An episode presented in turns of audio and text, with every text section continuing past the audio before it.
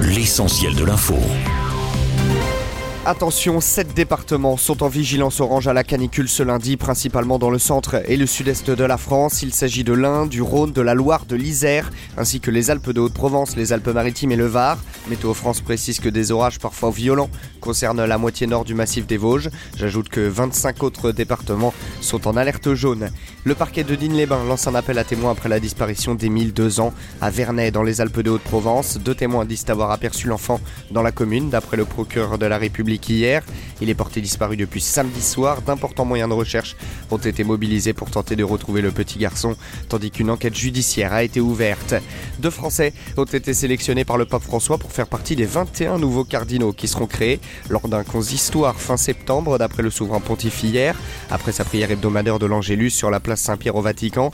Il s'agit de l'évêque d'Ajaccio, François-Xavier Bustillo, et le nonce apostolique aux États-Unis, Christophe Pierre. Ils rejoignent ainsi les six cardinaux français déjà en poste. Au Soudan, la situation est toujours explosive autour de la capitale depuis le début du conflit qui oppose militaires et paramilitaires. Hier, une frappe aérienne a fait au moins 22 morts près de Khartoum.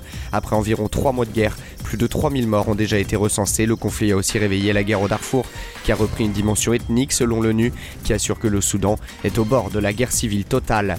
Mylène Farmer a annoncé hier les nouvelles dates de ces deux concerts annulés fin juin à cause des émeutes en région parisienne. Les spectacles prévus au Stade de France auront donc lieu au même endroit les vendredis 27 et samedi 28 septembre prochain. Les billets restent valables, tandis que l'artiste a également ajouté une autre date au Stade de France le 1er octobre 2024. Enfin sport, après une première semaine complètement débridée et très intense, les coureurs apprécient aujourd'hui la première journée de repos sur le Tour de France. Hier, pour conclure cette première semaine, le peloton avait rendez-vous avec le mythique Puy de Dôme. Le Canadien Michael Wood s'est imposé en solitaire tandis que Pogachar a repris 7 secondes à Jonas Vingegaard qui reste maillot jaune. Studio News, l'essentiel de l'info.